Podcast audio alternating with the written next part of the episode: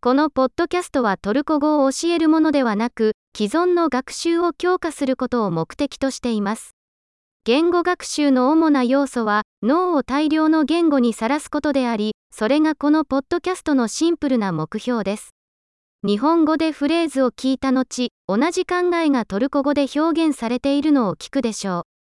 できるだけ大きな声で繰り返してください。試してみよう。トルコ語が大好きです。Türkçeyi seviyorum.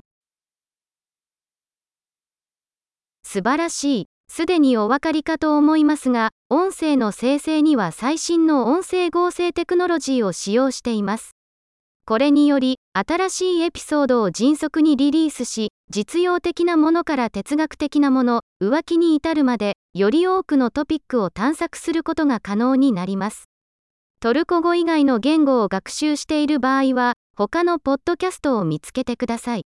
名前はトルコ語学習アクセラレータと同じですが、他の言語の名前がついています。楽しい言語学習を。